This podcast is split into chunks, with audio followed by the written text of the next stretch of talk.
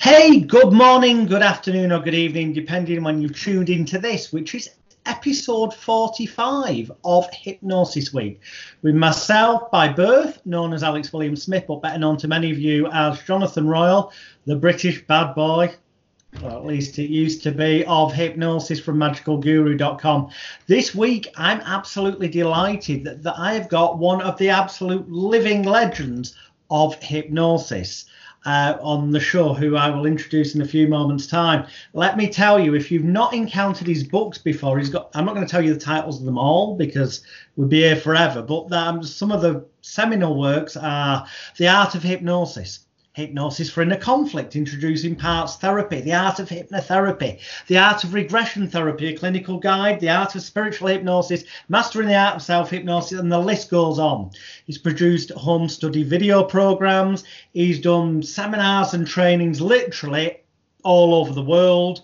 Um, and as you will become aware during the next hour, not only is he a living legend, but the man who he credits as being his uh, tutor and mentor uh, was the living legend Charles Tebbetts. Um, so, you know, this is a guy who's won awards. Uh, again, the list of awards, when you go on his website, I'm going to give you a clue to his name right now. Sorry, it's a spoiler alert if you don't recognize him straight away, but his website is royhunter.com, as you will notice from the link below the video that you can click on to go directly there. But he's won more awards than we haven't got time to list them all. He's been inducted into the International Hypnosis Hall of Fame. Um, and he has literally go on his website and see the list. It, it, it's a ridiculously long list of awards, but with good reason, as you will find out over the next 60 minutes. I'd like to welcome to the show the man who is the living legend, uh, Mr. Roy Hunter. Good evening to you, sir. Good evening, good morning, good afternoon. Well, yeah, depending on when people are watching. Yeah. So, and Roy, look, everyone, you are a living legend. Uh, but at some point, you were not the living legend you are. At some point, you weren't even a hypnotherapist. So, as I ask everyone right at the top of the show, how did you get to be where you are today? What led you on this strange journey into helping people? Well, let me uh, start by giving you one of my primary motivations for becoming certified in the first place although I had an interest in hypnosis from childhood up after watching my grandfather hypnotize my uh, cousin, okay. I never considered it as a career. Then in 1981, I suffered a permanent back injury. And at that time, I was working for Litton Industries and was helping uh, load a very heavy desk computer out of a van onto a cart to deliver to a place of business. Unfortunately, the person on the other end dropped it. Computers were a lot heavier in uh, 1980 than they are today. They were a lot bigger as well, weren't they? They were bigger and a lot heavier. I saved the computer at the expense of my back. Right. I yeah, found myself in Tacoma General Hospital uh, for several days. Uh, was given a horrible prognosis uh, because my spinal cord was in danger because there was a disc fragment partially stuck in my spinal cord, and the pain was absolutely excruciating. The prognosis was that I would be on uh, daily pain medication for the rest of my life, dealing with chronic pain and never able to live a normal life. Mm-hmm. Hypnosis was a godsend because hypnosis helped me to manage the pain, to tame it to uh, an acceptable level. And instead of being a cripple for the rest of my life, I have been able to live a normal life. Granted, I still have pain almost every day of my life. However, it's tolerable. I don't use self hypnosis to get rid of it totally because if I did that, I could suffer further injury to my back yeah. because my back will never be whole. Hypnosis isn't going to replace a missing disk. Mm-hmm. But it has helped me live a normal life, even though I cannot do some of the things I used to do. For example, after my injury, the first time I picked up a tennis racket, I knew would be the last time I ever picked up a tennis racket in this life. But at the same time, for me, it was a miracle of the mind to be able to live a normal life without having to take daily pain medication.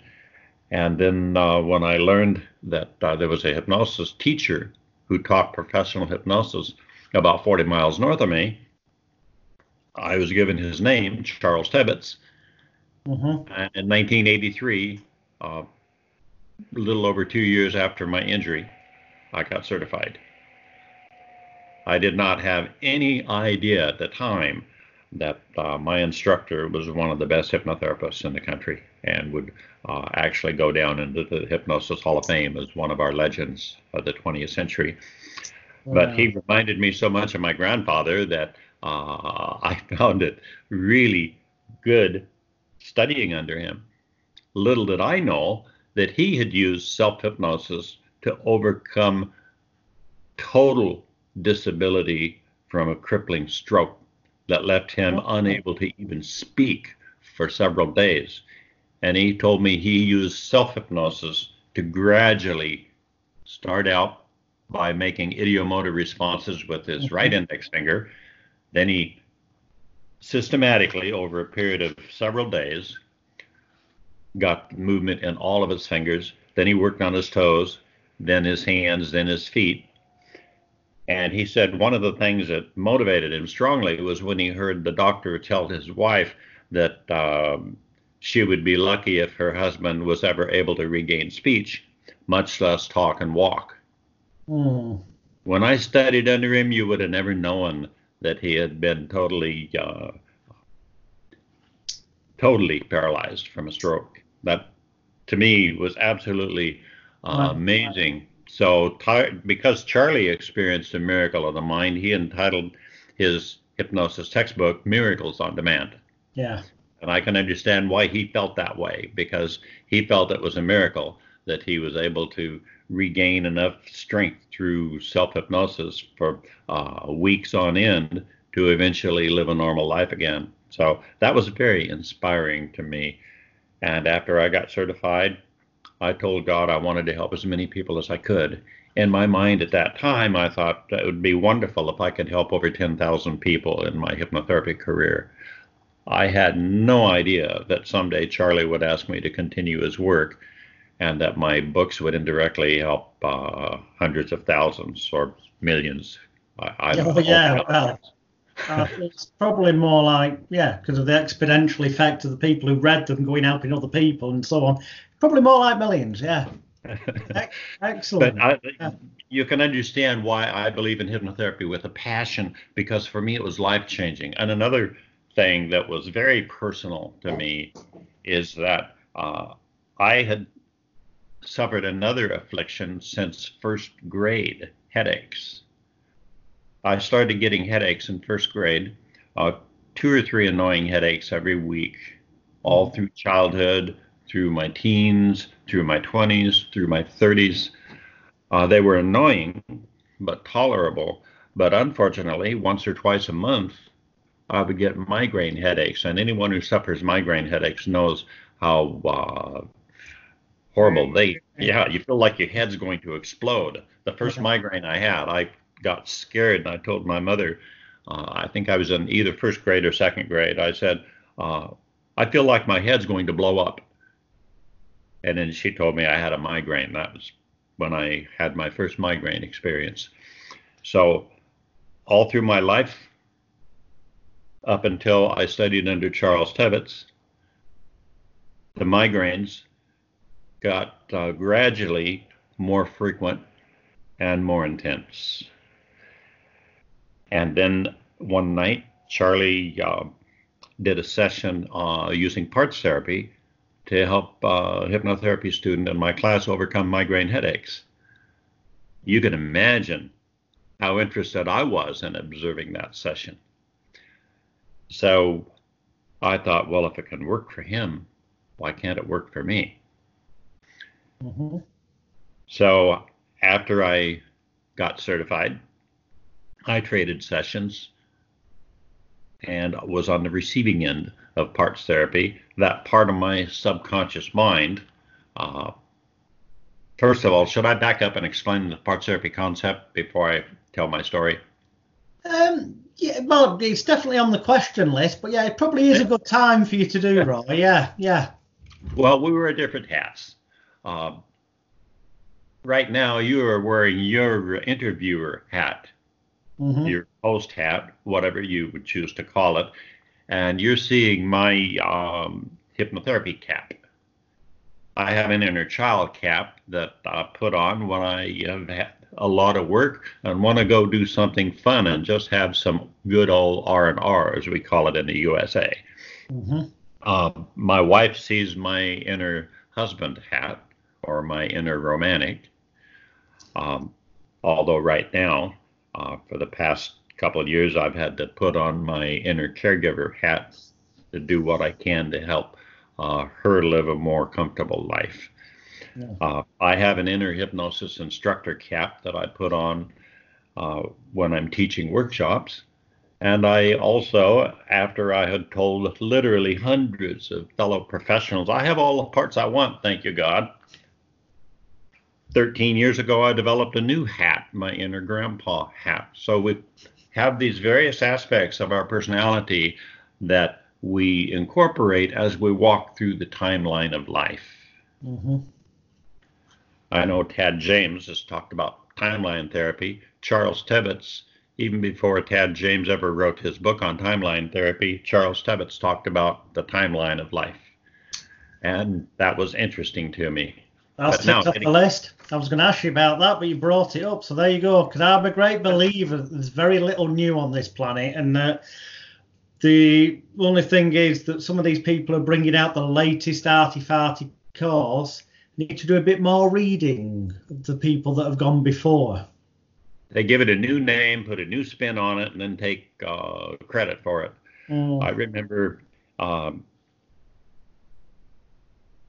various uh, aspects of parts therapy, but it's nothing new under the sun because at the same time Charles Tebbetts was pioneering parts therapy, uh, John and Helen Watkins were pioneering ego state therapy based on the same concept. Charlie, one of the qualities I admired about him is he always gave credit for others where credit was due. Mm-hmm. Even after he and Gil Boyne had a parting of the ways, he still gave Gil credit for teaching him regression therapy. If Charles Tebbetts had known of the Watkins work, I'm certain he would have mentioned it in the class. But he gave credit to uh, Freud and Paul Federn, based on the id, super id concept. Uh, but he took it to a new level uh, that I call client centered parts therapy. Mm-hmm. Uh, that uh, Watson and Watson asked uh, Gordon Emmerson, who's a published author and a world renowned psychologist, to be their protege. So he continued ego state therapy. And he took it to uh, a new level. When I wrote the parts therapy book that uh, you referenced earlier, I had the privilege of reading Ego State Therapy by Gordon Emmerson, published by Crown House in 2003. Mm-hmm. Uh, before I even finished the first chapter, uh, I was thinking to myself, God, I want to meet this man someday.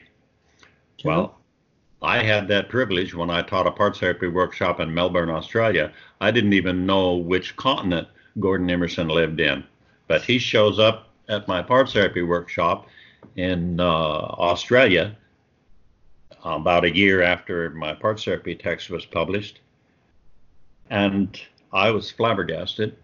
So fortunately, I had uh, I now have an autographed copy of Ego State Therapy.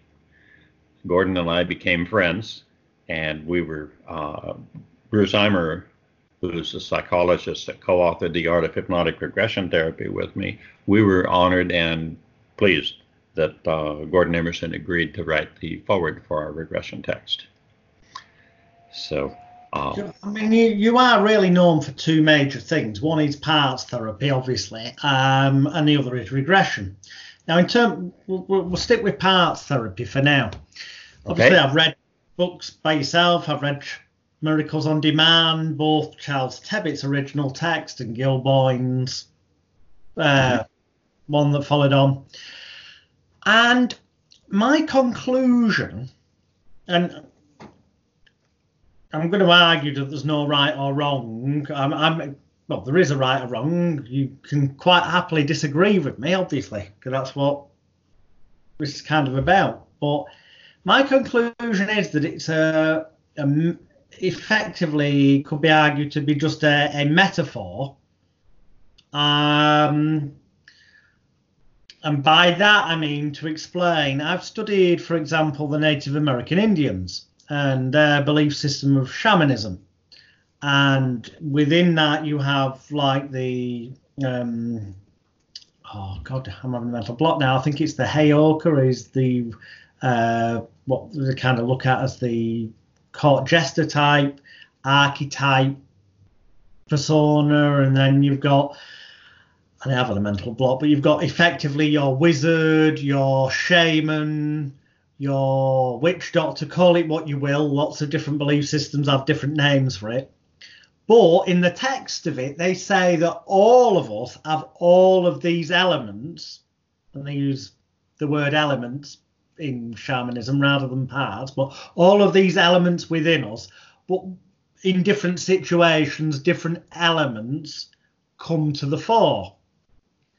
And when I was reading parts therapy stuff, it resonated with me that, well, it's the same with what you were saying. You've got your grandfather part, you've got your teacher part, you've got yep. your husband part, and that I would argue that the roots of parts therapy are in stuff that's predating any hypnotherapy text. It's there in the spiritual tradition stuff. My response to what you just said is there's nothing new under the sun. So who knows whether uh, they had variations of parts therapy back in ancient Egypt in the ancient sleep temples. Mm-hmm. So uh, the concept has been around. But I find it interesting that in the 20th century, while Watson and Watson were uh, tapping into the concept for the mental health community. Charles Tebbetts was tapping into the concept for the hypnotherapy community. But there are others also. Voice dialogue was popular in the 80s and 90s. I've got a theory, you see, as to why, Charles Tebbetts may have got into what's become called parts therapy, because as you obviously are well aware, because it's on your own website, Charles started off as a stage hypnotist before he was a therapist. And as a stage hypnotist myself of, of many years, I, I, I genuinely believe, somewhat controversially to some of the viewers of this show, I'm sure, I'm sure I'll get some uh, nasty emails, but the hey oh, I've got thick enough skin. I believe that hypnotherapists or stage hypnotists are massive debt. I know there's some complete and utter slime balls out there in the industry, but that's the same in any industry. But generally speaking, without stage hypnosis over the years, hypnotherapy probably wouldn't exist as such in the way that we know it because it was a stage hypnotist coming to town and people would talk about it and then it led to business. But Charles started out as a stage hypnotist and on stage you very quickly realise that Ormond McGill in private would admit this uh, well, when I say in private, he'd admit it at magic conventions to magicians. I don't. I, I, have never been privy to him doing it at a hypnosis event. Uh, Gil Boyne would admit, he certainly did on the telephone to me, that stage hypnosis is bunkum. Excuse the language, it's bullshit. Um, as is hypnosis, effectively, in the way most people think it is. And that all it is on stage, it gives people a perfect excuse to not have any self blame, shame, guilt, or regret for letting the hair down, being the centre of attention, getting the applause and laughter, but where they feel protected because the hypnotist made me do it and that is a part. I've said that to clients yeah. numerous times over the decades. But practice. I think that's therapy as well. You see, I think uh, taking it a level because I think he realised probably the same thing that I did years ago that human beings, there's nothing we as hypnotherapists do. I would argue that a human being can't do for themselves. It, just that they don't feel strong enough or they don't uh, feel they've got enough willpower or enough resources or however you, you, you, you want to phrase it. But ultimately, yes, we do help them rearrange this personal laptop computer. Of course we do. But the, all the resources are there, as Milton Erickson would have said. Everything's there. It's just that they need to become aware of it.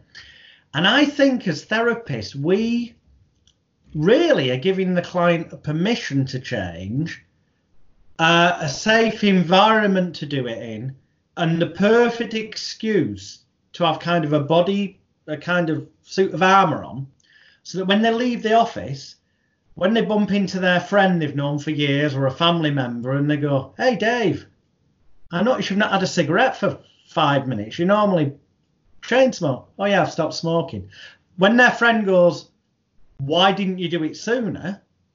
If it was that easy, if you've just stopped smoking today, rather than underlying feeling like daft for the fact they didn't do it sooner, they can turn around and say, Well, I wasn't able to. It's not my fault, kind of thing. But this wonderful therapist, Roy Hunter, Wendy Fries, and Jonathan, whoever, helped me do it, and now I'm a non smoker. And that removes all self blame, shame, guilt, and regret for them for not having done it sooner. Whereas if they just woke up and went, rather than I'll go to see a therapist and go through an important seeming ritualistic process, I'll do it for myself. I won't buy any more cigarettes. I won't smoke. Simple as that. And there are some people on the planet who've done that. Well, then they might see the friend and family, and the friend and family go, You're not smoking, what's going on? And they go, I've decided to stop. And the friend and family go, What, simple as that? Yeah, I've just decided to stop, that's it. And then the friend and family go, Well, why didn't you do it sooner? You know all the reasons to stop, and they can end up feeling so attacked. Part of them could feel attacked that they're getting criticised for not having done it sooner, that they relapse to prove that it wasn't that easy to do it on their own. Whereas where they go and see someone like your good self, they can walk away and they've got kind of a a, a, a, a body shield of protection because it wasn't that easy. That's why I needed to see the expert, Roy Hunter. In the same way as on what you've just said for the last yeah. few minutes.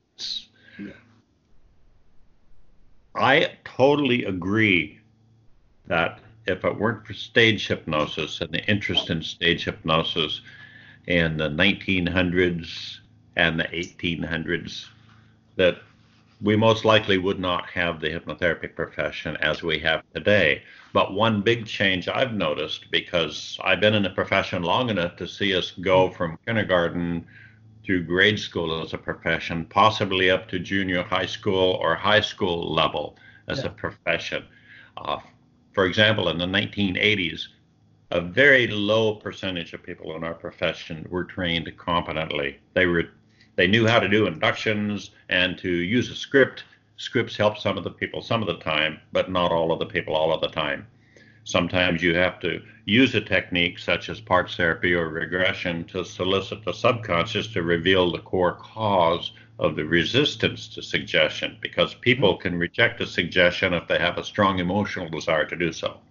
Yeah. And that's why I've seen a lot of clients over the years who uh, tell me I'm the second or the third, or in a few cases, a fourth hypnotherapist they've seen to resolve a problem. When I was practicing uh, full time, seeing 20 to 25 clients a week, over half of my clients were referrals from satisfied clients, which told me I was doing something right. Oh, yeah. Not that I didn't have an occasional failure, because no matter how good you are, you can't help all the people all the time. And I learned the hard way over three decades ago you can only help someone who chooses to change, because if he or she is only coming to see me so they can say to their doctor, Well, I tried hypnosis and I still didn't quit smoking. I can't help that person unless he or she is choosing of their own free will to make the mm-hmm. change that they're investing time and money for. And another change I've seen is that not only do we now have a much higher percentage of people in a profession that are competently trained, many people, I might, I might have been one of the first, are learning hypnotherapy before learning stage hypnosis. I tried by hand a few times as stage hypnosis, and the times I endeavored to do it, even like after I was 10 years in the profession, oh, I, I felt like a rookie, that. a greenie. I didn't, I didn't know that. Seriously. Oh, so you've you you dip your toe in the water of that as well, then? I can count on my fingers the number of times I've done a stage hypnosis show in uh, almost four decades of practice. Yeah, but you've actually you but you have actually given it a go. There's people out there who never have. So I mean, hats off to you, sir. Oh, thank you. I used to. I, I was uncomfortable the first time I did it, but I forced myself mm-hmm. to develop my own little uh, 20 minute routine so I could do a stage hypnosis show once during my nine month hypnosis training course at the college because I knew some of my hypnotherapy students would want to go into the stage hypnosis side of the profession. And having studied the history of our profession, I knew how valuable stage hypnosis was to uh, the growth of our profession, the birth and the uh, development of it. But at the same mm-hmm. time, I personally can be a stage hypnotist's worst nightmare if he or she uh, does things that are humiliating to the people in the audience. I just, um, uh, I've confronted more than one stage hypnotist over the years when I didn't like what they did. One of them was actually a PhD who uh, bragged about sticking a pencil eraser in the palm of somebody's hand okay. and having uh, the he called the person a subject. Imagine it was a lit cigarette and it was a burn blister. You don't give suggestions to somebody that you wouldn't be comfortable receiving if the roles were reversed. And to me, that's the number one ethic in our profession. Mm-hmm. Yeah, but, trouble is common sense isn't necessarily. Um, and stage hypnosis has its place. I love the entertainment side. Uh, I have seen a handful of really good stage hypnosis shows. One of them, of course, um, was Ormond McGill, who you mentioned him already. He was a personal friend of mine, and um, I had an unanswered letter from him sitting on my computer desk when I learned of his passing, and I was sorry that I had waited uh, longer than usual to respond to his letter. But uh, life does have its surprises. Anyway, speaking of life surprises, let me get back to a story I mentioned earlier about my migraine headaches. Yeah. Because this really motivated me to be passionate about parts therapy. One session of parts therapy, I discovered that one of my inner child parts that was a perfectionist that was causing the headaches called himself the judge. And when the lady I traded sessions with uh, asked the judge why he was uh, what what his job was. His job was to help me become perfect, as a Father in heaven is perfect, because my mother said no job is worth doing unless you do it right. When I was a child, so that was the ethic that she taught me as I was growing up. Mm-hmm. He was punishing me with headaches, the judge, when I didn't do something perfect. So if I got uh, 95% on an exam, even though it was an A, I had a headache. I had no clue consciously as to why I had the headache. And then when I was stressed or the subject of hot criticism, um, if it was really bad criticism, I would have a migraine, a more severe punishment. And then my first marriage had some problems. I won't go into what those problems were. So I had uh, an increase in both frequency and intensity of the migraines uh, because my first wife was constantly uh, criticizing me for not being a perfect father or not being a perfect husband. And after the marriage split up, still, no matter what you do, you're not going to do it perfect because mm-hmm. um, mm-hmm. all you're going to do is do your best. So that part was to punish me when I uh, wasn't perfect. There are people who would say that was a very negative part. I agree, it was negative. But guess what? I still have that part because the parts therapy is client centered.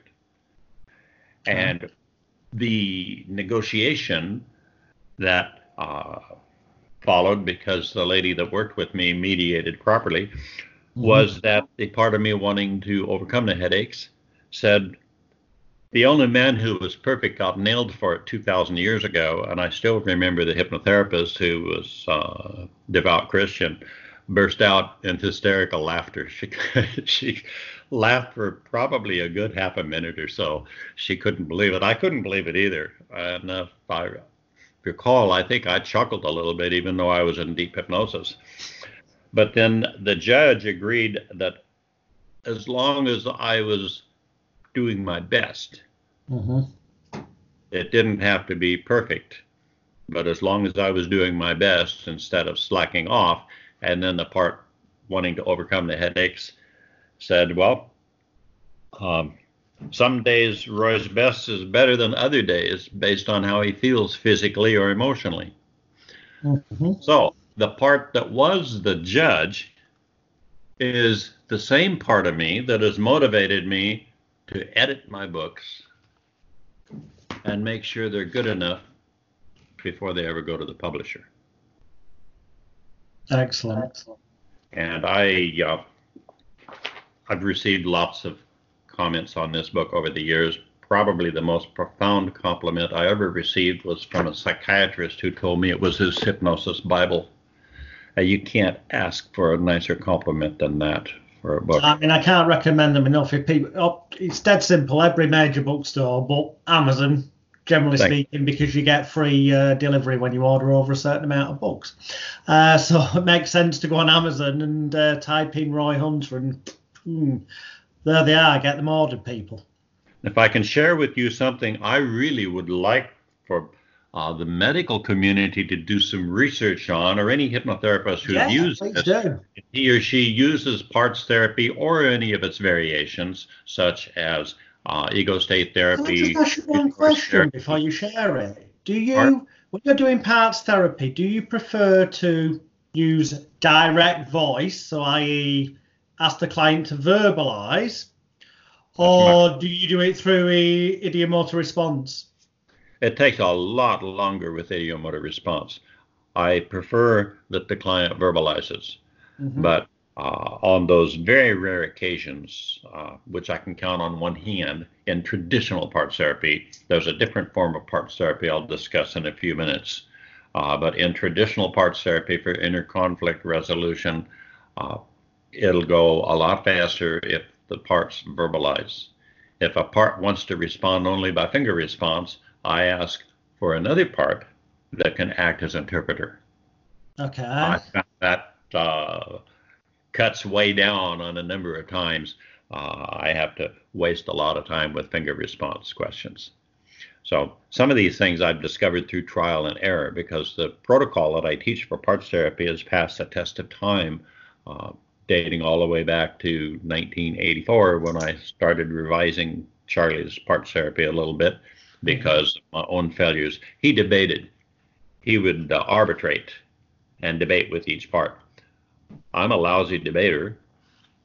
I found it much more effective to mediate. So I help the parts uh, negotiate with each other, trade offs. Sometimes it's necessary to call out a third part. Uh, and then one time in the mid 80s, the two parts were so vocal, they were so adamantly opposed to each other when I was working with a lady on uh, uh, weight management that finally the two parts intimidated her other parts into silence, and I was not successful in calling out a third or neutral objective part. But then I remembered that during the intake, she mentioned she was uh, involved a lot with her church. So after I did my own peaceful place trigger to calm myself, because I thought, I'm lost here, God, I need some help. So I said, take a deep breath, and this is my peaceful place trigger, and go way down. And then while I'm saying way down, I'm in my mind telepathically asking God for some intuitive, intuitive guidance because intuition is a godsend if you're going to be a client centered hypnotherapist. And I had this sudden flash. She's a Christian, call out a spiritual part. So that was my first experience with spiritual hypnosis the part Which wanted to be called. book on spiritual hypnosis, the art of spiritual hypnosis. So, could you please explain to the viewers what what your definition of spiritual hypnosis is, because I mean, the obvious answer for anyone would be, well, clearly it's using the hypnosis in the context of things that are spiritual.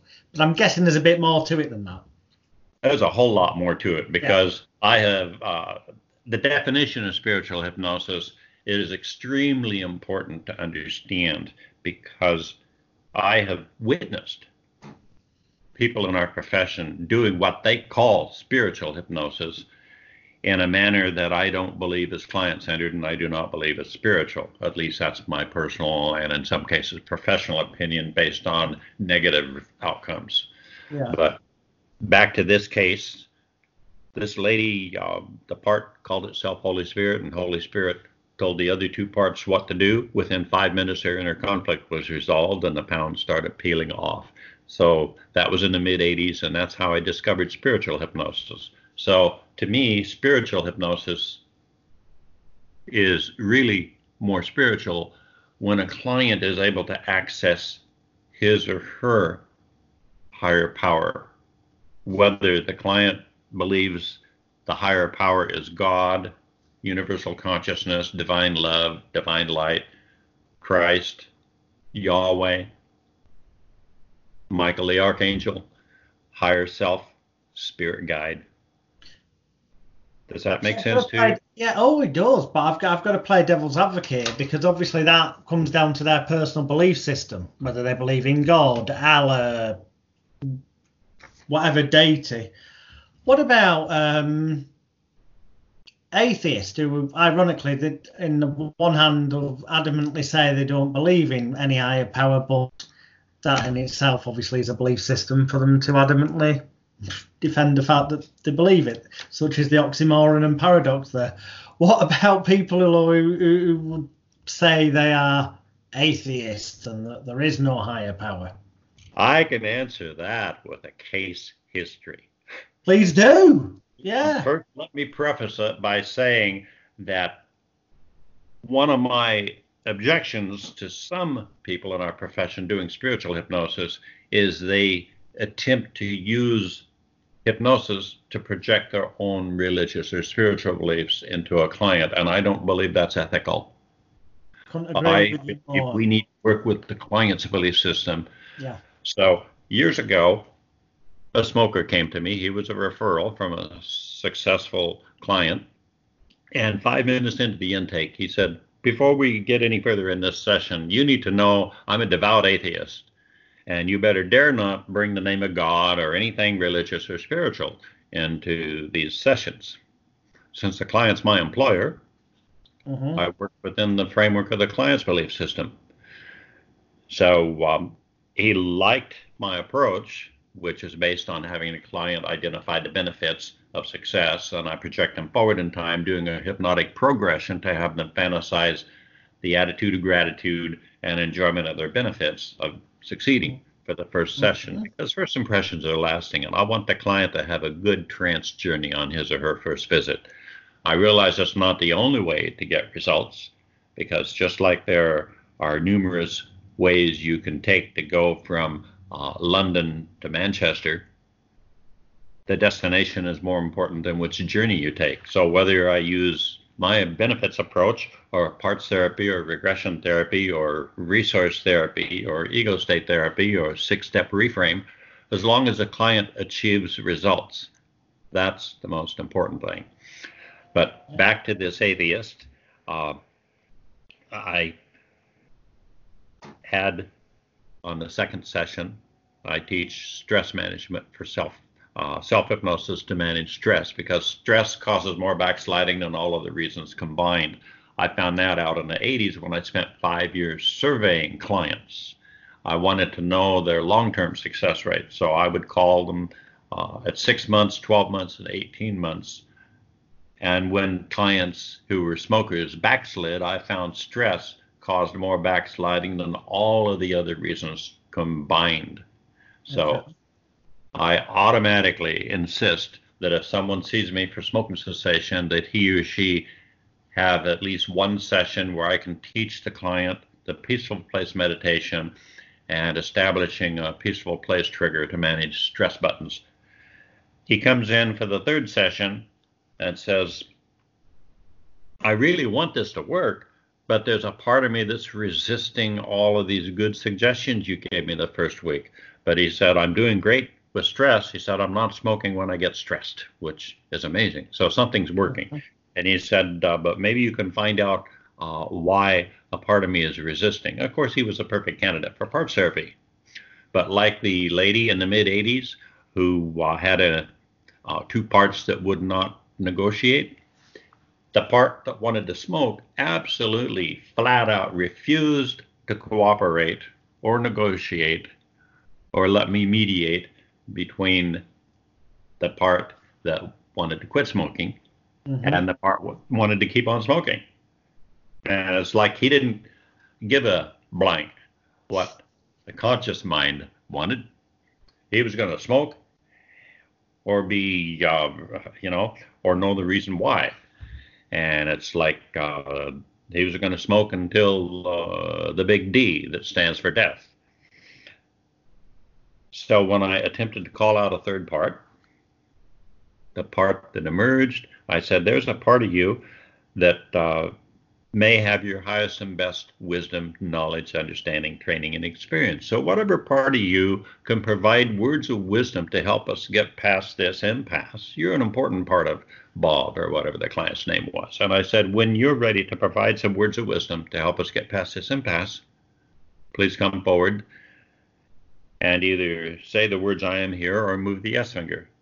The yes finger moved, so when I asked what name or title shall I call you, he said, you may call me higher self.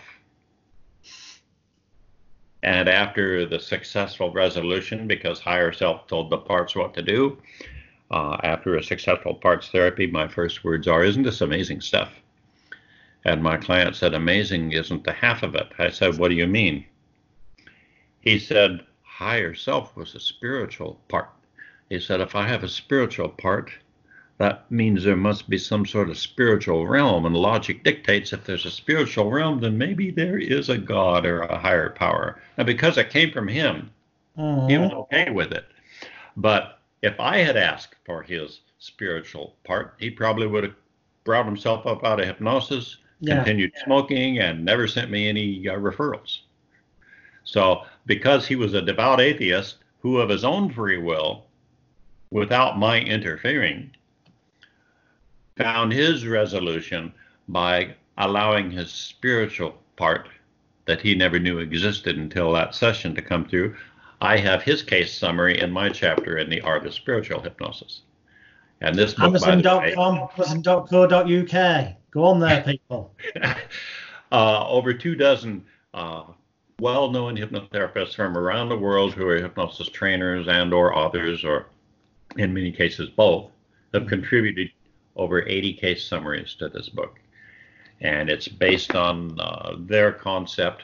Uh, now, I didn't technically call past life regression spiritual hypnosis until uh, several years after the parts therapy aspect of calling out a client's higher power part. But while that's a variation of uh, parts therapy, a variation which I call spirit trek, calling out the part of the client that's most closely affiliated with his or her perception of God or higher power. I also consider that a past life regression can, notice I'm not going to say will, but it can become a spiritual hypnosis session if at the conclusion of the real or imagined past life regression, because I think some of them are false memories, if they access divine wisdom for uh, what they're supposed to learn from that life that was glimpsed at and apply in the present life to help them uh, fulfill their current life path. Uh, because there are different theories to explain uh, what a past life regression is fantasy or metaphor. Maybe somebody heard a story as a child or saw a movie and they incorporated it. The easiest person on the planet to interview because I was about to segue into another question and you've naturally just gone into it again. You've done that seven times now. It's like you're psychic. Excellent. Because the question was going to be so past life regression. Do you think it's all made up? Do you think it's actually past life memories, or do you think that um, it's literally like abstract dreaming at night metaphor for people to accept things, or do you think it's other, or do you think it's all of them depending on the client? I think it depends on the client. For example, years ago, a person who was a UFO abductee wannabe uh, gave a totally fantasized uh, Oscar caliber performance, which I believe was a false memory. Mm-hmm. But there's the remote possibility that maybe he was telling the truth, but it just seemed too far out in left field to be real. Uh, of some past life on some alien planet that uh, sounded like something came out of Star Trek. Uh, and I know I have proof, at least I believe proof, mm-hmm. that at least some past life regressions are false memory because um, years ago, a lady had a very vivid past life regression in my office as Joan of Arc. And about three or four years later, another woman came in and she had a past life regression as Joan of Arc. And they can't both have been Joan of Arc unless there's uh, truth to the concept of an oversoul, which some people who are into the Seth books believe, and I, mm-hmm. I don't believe it, but I don't totally disbelieve it. I put it on uh, uh, closet shelf of my subconscious with a grain of rock salt. so, in other words, I believe that any given past life regression could be a false memory. It could be an actual memory of a past life that the person lived. Ormond McGill, for example, told me he had conscious memories of a number of different past lives that he lived.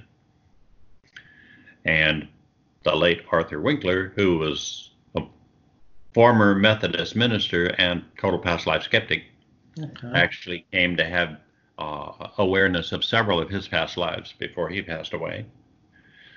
Um, that was an interesting story how he turned from a skeptic to a believer. so I'm guessing that you must have had experiences with doing the past life stuff. I mean, one of the things I read about years and years ago, by years ago, crikey, I'm feeling old. I'm going back to like the late 80s, and I can't remember where I read it, but it was the, the example that was given was um, a person had a past life regression in the previous life. They were recalling they were in a sword fight and that the armor got chopped off. And they'd been having, like, I'm going to say, a paralysis of that mm-hmm. arm that medical, normal, conventional medicine couldn't explain why, what the problem was. And when they came round from this therapy session in this case study, it said that the person having this realization that it was from a past life and kind of having metaphorically resolved it, suddenly they got the movement back in their arm. That's interesting. In the late 1980s, uh, I had an attorney in my uh, hypnotherapy class at the college. Mm-hmm. And when I got into the uh, evening where we discussed past life regressions. He wanted to be the volunteer. What I did not know at the time he volunteered is he was a total past life skeptic and was uh, wanted to be the volunteer in order to debunk it. Okay. So he emerged in a real or imagined past life on the Aleutian Islands in Alaska in the 1800s as a teenage Eskimo spearfishing on the rocks. Okay. Off in the distance, was a whaling boat. When they shot the harpoon at a well, it missed the well, jabbed him, ah. killed him. Oh. And after the regression was over, I brought him up, and as he was um, uh, you know, re-alerting himself, one of the students said, uh, "You seemed like you were really remembering it. Was did it seem realistic?" And he said, "This is amazing." He said, I've had a pain in my shoulder in that exact spot." for years. Mm. And he said the doctors couldn't figure out what was wrong with it. And he said, for the first time in years, that pain is gone. And then he told the whole class, he said, I didn't believe in past lives. I volunteered so I could debunk this. But he said, um, after what I just experienced, I think I went from a skeptic to a believer.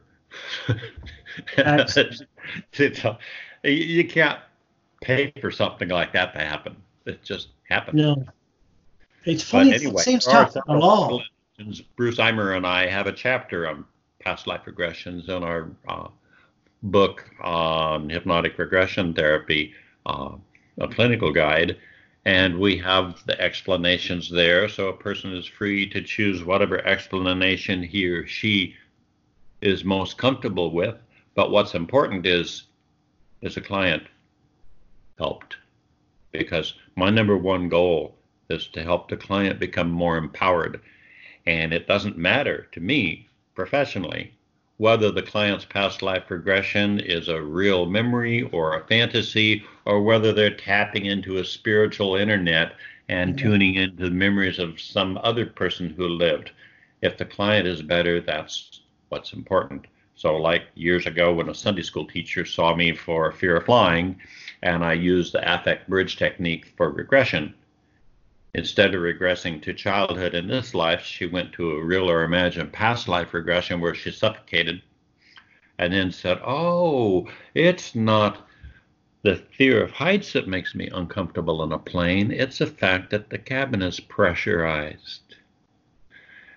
And then after the session was over, she said, Wow, I didn't know I believed in past life stuff. Do you think I could have lived that life? So I gave her the explanations I didn't answer her question because whether I say yes or no, it's a no win answer for her.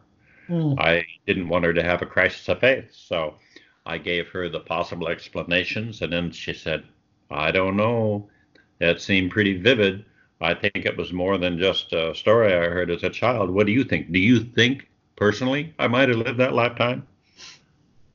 I said, if you want my honest opinion, I don't think we can either scientifically prove or disprove which of those theories applies. But what's important is that your subconscious found a way for you to release a fear of flying so you can get on that plane to Chicago next week. Yeah, I bumped into her three years later and she told me she'd flown over a quarter of a million miles since that session and was reading every Edgar Cayce book she could get her hands on. Ab- ab- absolutely excellent. And I couldn't agree more. And it brings into my head the most obvious question to me, and I'm sure some people watching will be thinking, right, okay, makes total sense. Parts therapy, get that, because people in everyday life, most of us at some point have gone, oh, I wish that part of me just whatever. People have an experience; they can comprehend that as a metaphor at the very least, if not beyond.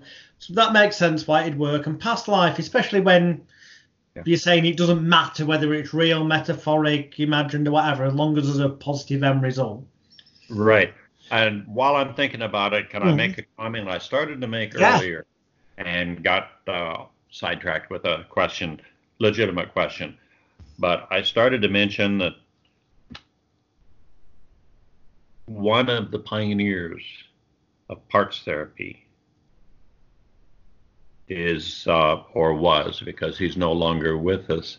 Uh, he is the one that came up with uh, what he called subliminal therapy. Dr. Edwin Yager, who was in the psychiatry department at the University of San Diego, and instead of calling out the various parts, he called out that part of the client that or patient that had the best wisdom, knowledge, understanding, training, and experience he called it Centrum. What is profound about Dr. Yager's work is when I met him for lunch prior to his passing, he told me that many of his patients believe that Centrum is higher self or Christ or Holy Spirit or God or Yahweh. So, in a sense, Edwin Yager was a pioneer of spiritual hypnosis. But the other part that's profound is that I got an email from Ed when he turned 90. He had been diagnosed with Alzheimer's. And he wanted to know if subliminal therapy could stop the progression because it's medically impossible to stop the progression. The best you can slow down the progression. So he had one of his former uh, subliminal therapy students, who was a psychologist from Germany, mm-hmm. do his own technique that he pioneered. So the trainer and pioneer of subliminal therapy became a client of his own technique. And his hope was that the progression could be stopped. Weeks after his session, he was flabbergasted. The symptoms were totally gone. It was reversed. And when I worked part time for Franciscan Hospice for seven years, one of the most discouraging uh, types of patients for me to work with was when I worked with somebody, someone who had either Alzheimer's or dementia. Uh, mm-hmm. Sometimes I would literally cry tears of compassion all the way home after seeing somebody with Alzheimer's because usually the spouse got more out of uh, my visit than the patient.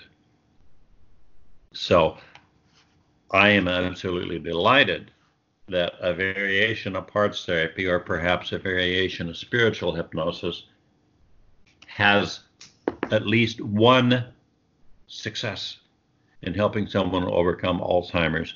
And he and that psychologist co authored an article that they submitted to several medical journals. And before Ed passed away, he sent me an email and told me that uh, it had been published at least once. I don't know which journal it was in, uh, because when I decided to ask him, he was gone. But it gives me hope that perhaps spiritual application of parts therapy could help change the whole paradigm of healthcare before the end of this century.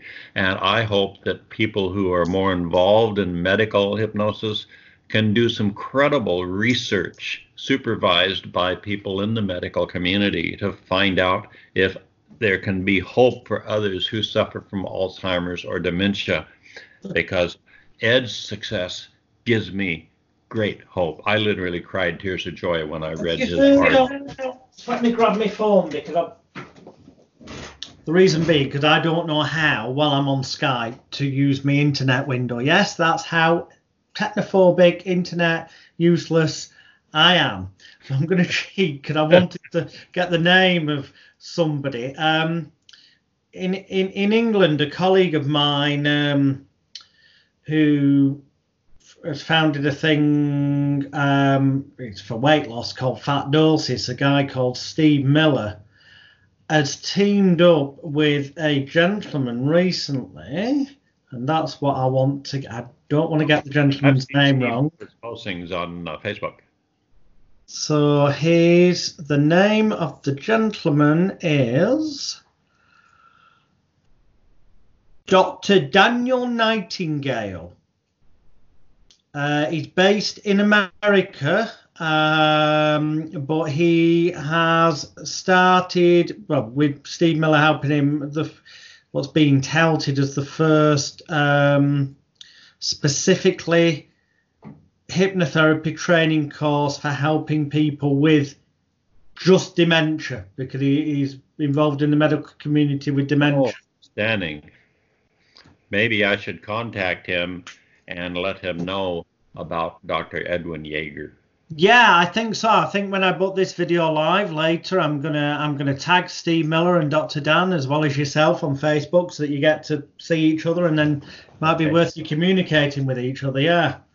Um, to me, hypnotherapy is not just a career; it's a passion. It's my life path. It's like I eat, breathe, and sleep hypnosis, and it's been an incredible journey, a privilege, and an honor. And sometimes, when I look back and reflect over the years I've been in this profession, I just feel overwhelmed with the attitude of gratitude for uh, all that I've been involved with and to me, it's it's humbling as well as encouraging, and I believe that people in our profession could should consider it a privilege, an honor, and a responsibility to mm-hmm. Be able to help clients become more self-empowered. Well, and help other people to help other clients, because without people like your good self, and prior to yourself, Charles Tebbetts, Ormond McGill, Gil Boyne, without, I mean, it's much easier these days for people to publish books, but I mean, so the, the environment's changed, but without people like yourself and those that have come before, uh, they all say mm, it does sound a cliche, but standing on the shoulders of giants.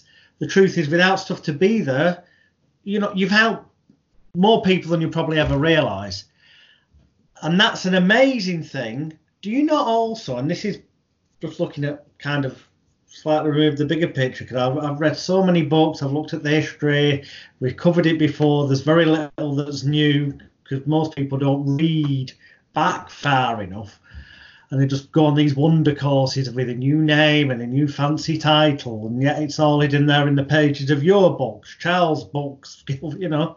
Um, but when we go back to say wartime and pre-wartime, if you look, there is out there the documented evidence of the most amazing. I hate to use the word cures, but I'm going to use it contextually just for this question. Cures, results, life transformations, call it what you will, but included on a medical level, that it's just like conventional medicine at the time was almost accepting it and then just shut itself off to it. And then we had this gap of 30, 40, 50 years before it's starting to get recognized again, which I think is still at the embryonic stage. Now, what do you make of all that? Well, to me, I prefer to call it miracles of the mind because to me, having suffered migraines consistently from age six up to my early 40s, yeah. for me to have only three migraines in the last three decades is a miracle of the mind. Mm. I thought it was my cross to bear for the rest of my life. And uh, sure, I can still get a headache if I miss a lot of sleep or I don't manage uh, stress uh, by walking my talk as often as I should. And if I abuse my body, I'll suffer just like anybody else. And sometimes I have uh, made my back hurt worse than at other times because of overdoing it on the caregiving for my wife. But you do what you can when you love somebody. Uh, but my yeah. advice to all the hypnotherapists who are viewing this, whether you're new in the profession or whether you've been in it 20 or 30 years, practice client centered hypnosis, which means fit the technique to the client rather than trying to fit the client to your technique. And also, the number one ethic do for the client what you believe you would want done for yourself if the roles were reversed. And that is the ethic of ethics. I mean, it can't be more simple than that, and yet that covers it all all these long, oh, be a member of this society, and we've got all these pages of rules. But I mean, you summed, summed it up there in two sentences. Because if you do that, you're also going to be making sure the person's safe in all manner, and mm. all the other things will naturally fall into place. So yeah, and I love the fact that not only do you simplify things, but you know what's really refreshing? The fact that you've at least two or three times during this interview you have alluded to the fact that you, just like us all, are a human being. And there are times in life where we don't always follow our own advice and therefore things can be made worse. That is refreshing. You're not one of these people going, oh, because I'm sorry, How I'm going to swear I, one word. There's too many bullshitters. How can I say I believe in hypnotherapy if I'm not willing to be a client? Because it's not a question of whether, it's a question of when. And yeah. when I need to be on the receiving end, I will usually choose one of my former students. I don't mean this sounding egotistical, but it's because I know the quality of their training and I'm careful about who I trust to walk in my subconscious. But uh, I have been a client of hypnotherapy dozens of times during my career. Excellent. And that really is uh, walking the walk, so to speak. Um, look, and time's running out. We've gone just over the hour, and it's a shame because you know what? I could speak to you for days. I, I can tell that because it just you flipping. Um, so I'm gonna. There's a question I ask everyone at the end, but before I come to that, I just want to briefly go back to Charles Tebbetts. So we're segueing back to where we started off, where your okay, journey, sure. where your journey began. Now, obviously, his books out there, people can get hold of Miracles on Demand, and obviously in your works you reference him and uh, uh, and stuff. But you were fortunate enough to spend time with him, okay? And sometimes people come out with golden nuggets when they're speaking to you that they forget themselves when it comes to writing the books. So they never get wrote down. And that wisdom lives in your head because you were the person that he said it to. Is there anything that enters your head profoundly or, well, perceptionally? um, you know, good advice or whatever that you'd say to anyone watching this that Charles imparted to you that's helped you on your journey as a hypnotherapist? Charles had a jewel. Charlie is what he wanted me to call him. Okay. He had a jewel for client centered hypnosis uh, that I call the foundation of client centered hypnosis. It's based on the concept that uh, we have four hypnotherapy objectives. Objective number one suggestion and imagery. And if a person is strongly motivated and just needs a helping hand and can imagine success and believes that hypnosis is all he or she needs, that's why scripts work for some of the people some of the time. Yep. But when more than suggestion and imagery is necessary, you have three more objectives. Objective number two, you have to discover. Notice I did not say diagnose, you have to discover mm-hmm. the cause of the subconscious resistance. Whether you're using parts therapy or regression therapy or a different technique, uh, ego state therapy, six step reframe, there are lots of different ways to discover the cause. But then the client has to be released from his or her emotional attachment to that cause, which is your third objective. Mm-hmm. And then once the cause is discovered and released, which in parts therapy happens gradually as the parts in conflict come to terms of agreement, then the subconscious is now much more able to accept subconscious reprogramming, which means a client has to believe both consciously and subconsciously that his or her success will be permanent. Mm-hmm. I consider that found, the foundation of client centered hypnosis. And regardless of which technique you need uh, to use, there's your destination. And there are techniques that probably haven't even been invented yet that can help people along the journey. But the way to evaluate the efficacy of any technique you learn is to determine which of those four objectives it belongs in. For example, some people believe the EFT is the end all cure all. And unfortunately, while some people do spontaneously discover and release the core cause, you can't just release the core cause without the subconscious releasing it. And you can't discover the cause if the subconscious uh, won't let you uh, use your technique. So uh, that's why it's good to know a number of different techniques. You don't mm-hmm. need to know every technique that's ever invented.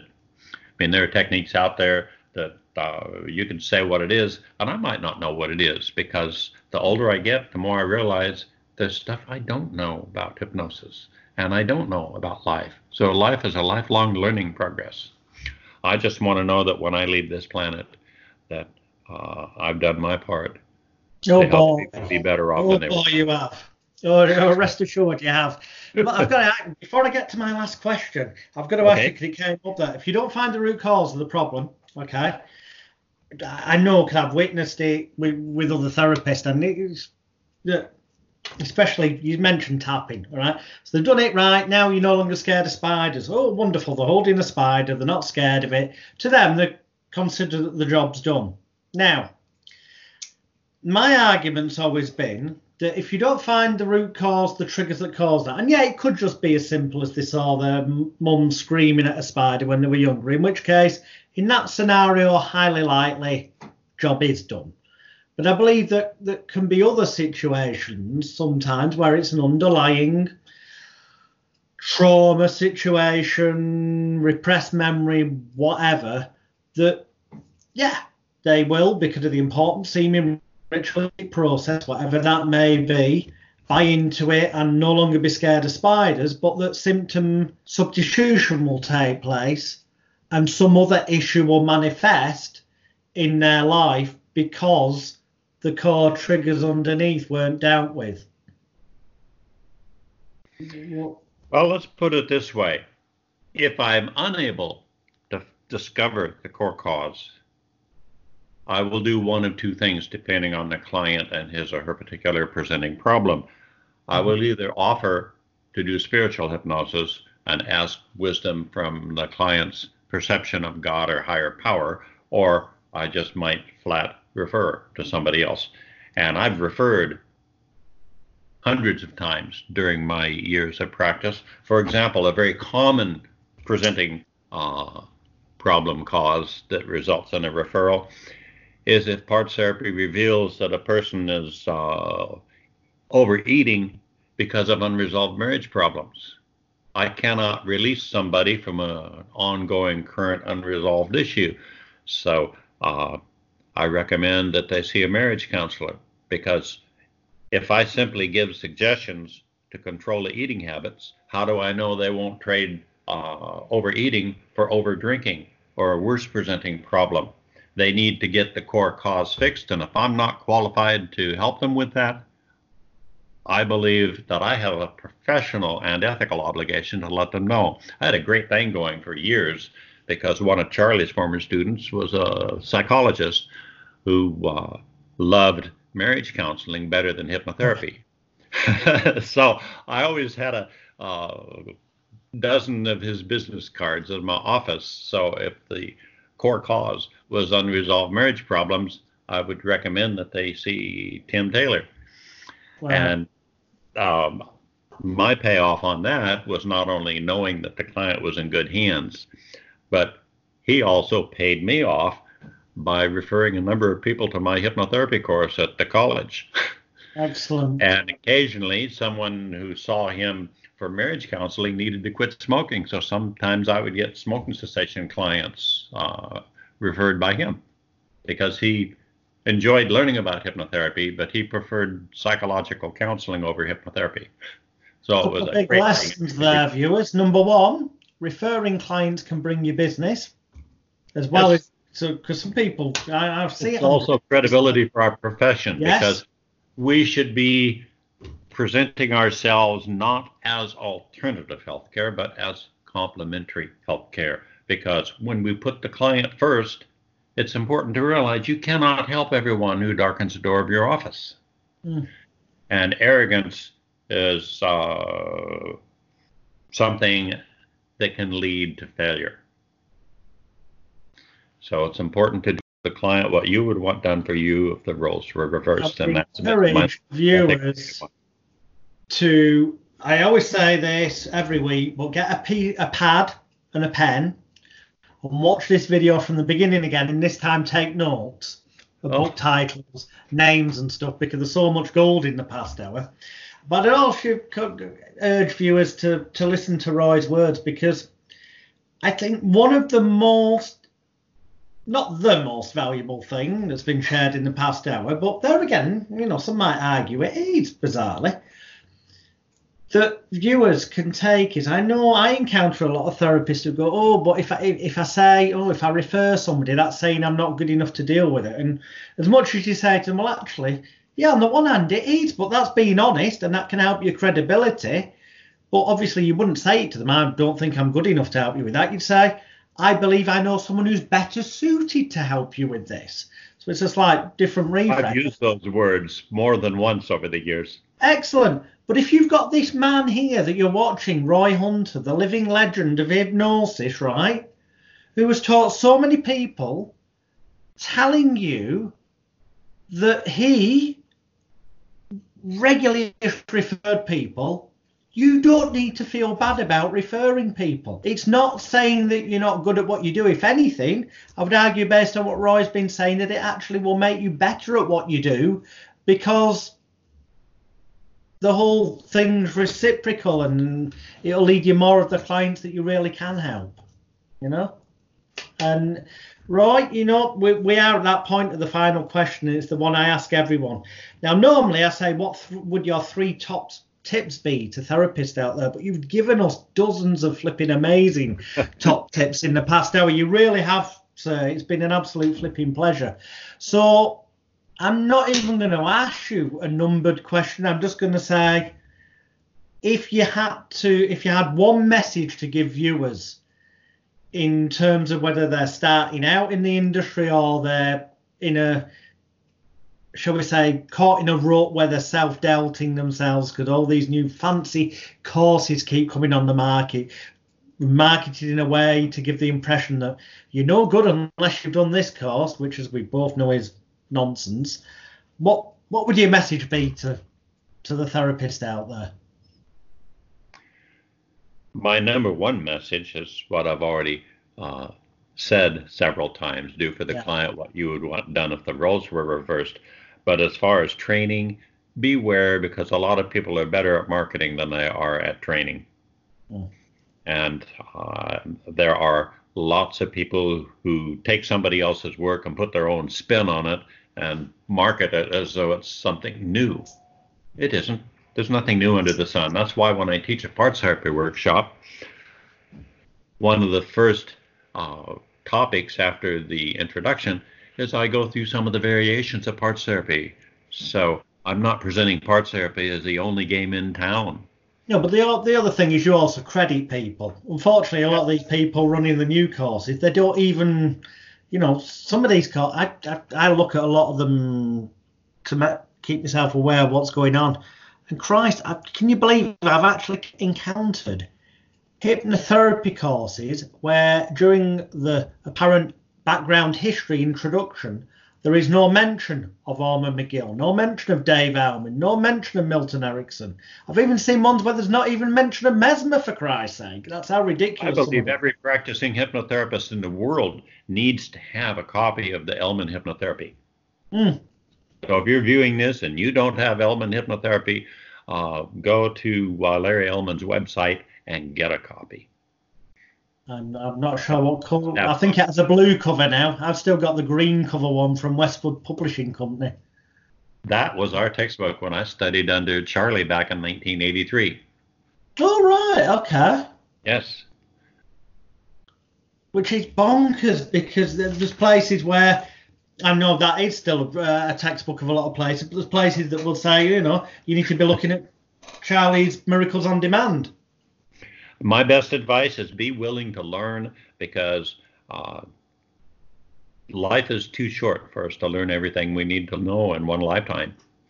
And uh, as a hypnotherapist, I'm still willing to learn. Excellent. If I'm not, then I would have to question whether I'm qualified to still teach. Brilliant.